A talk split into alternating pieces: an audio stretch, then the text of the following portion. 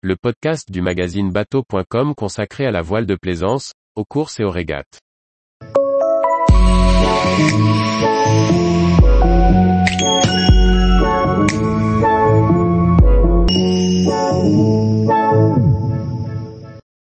Port Aliguen, une escale incontournable en baie de Quiberon. Par Anne-Sophie Ponson. Port Aliguen est une escale idéale dans la baie de Quiberon, à proximité du golfe du Morbihan, de Belle-Île, Ouate, Édic, de Groix, de la Vilaine et de la Loire.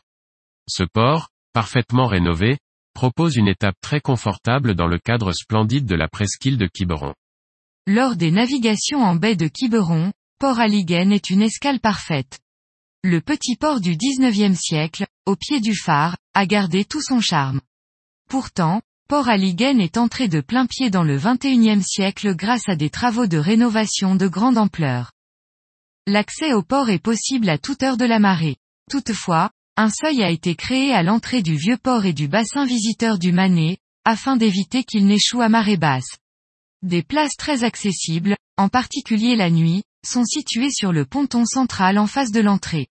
Avant ou après un passage au port, le mouillage est possible devant les belles plages de la presqu'île. Le port propose 1200 places pour les pêcheurs, professionnels et plaisanciers.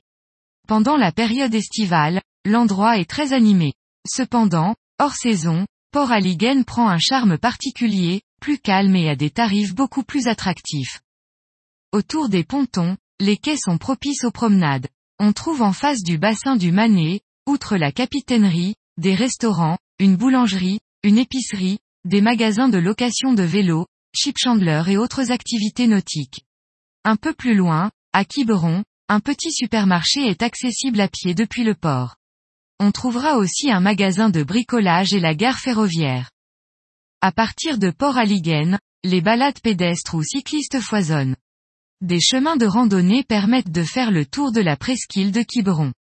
La côte ouest est réputée pour ses paysages sauvages et la côte est pour ses longues plages de sable fin. De plus, les visites ne manquent pas. La Maison du patrimoine présente la culture régionale traditionnelle, la Maison du phare propose des expositions régulières et l'architecture religieuse offre de belles visites aux chapelles Saint-Julien et Saint-Clément et à l'église Notre-Dame de Locmaria. Enfin, à l'entrée ou à la sortie, on ne manquera pas de saluer, de pas trop près, le phare de la T-News, gloire nautique locale. Tous les jours, retrouvez l'actualité nautique sur le site bateau.com. Et n'oubliez pas de laisser 5 étoiles sur votre logiciel de podcast.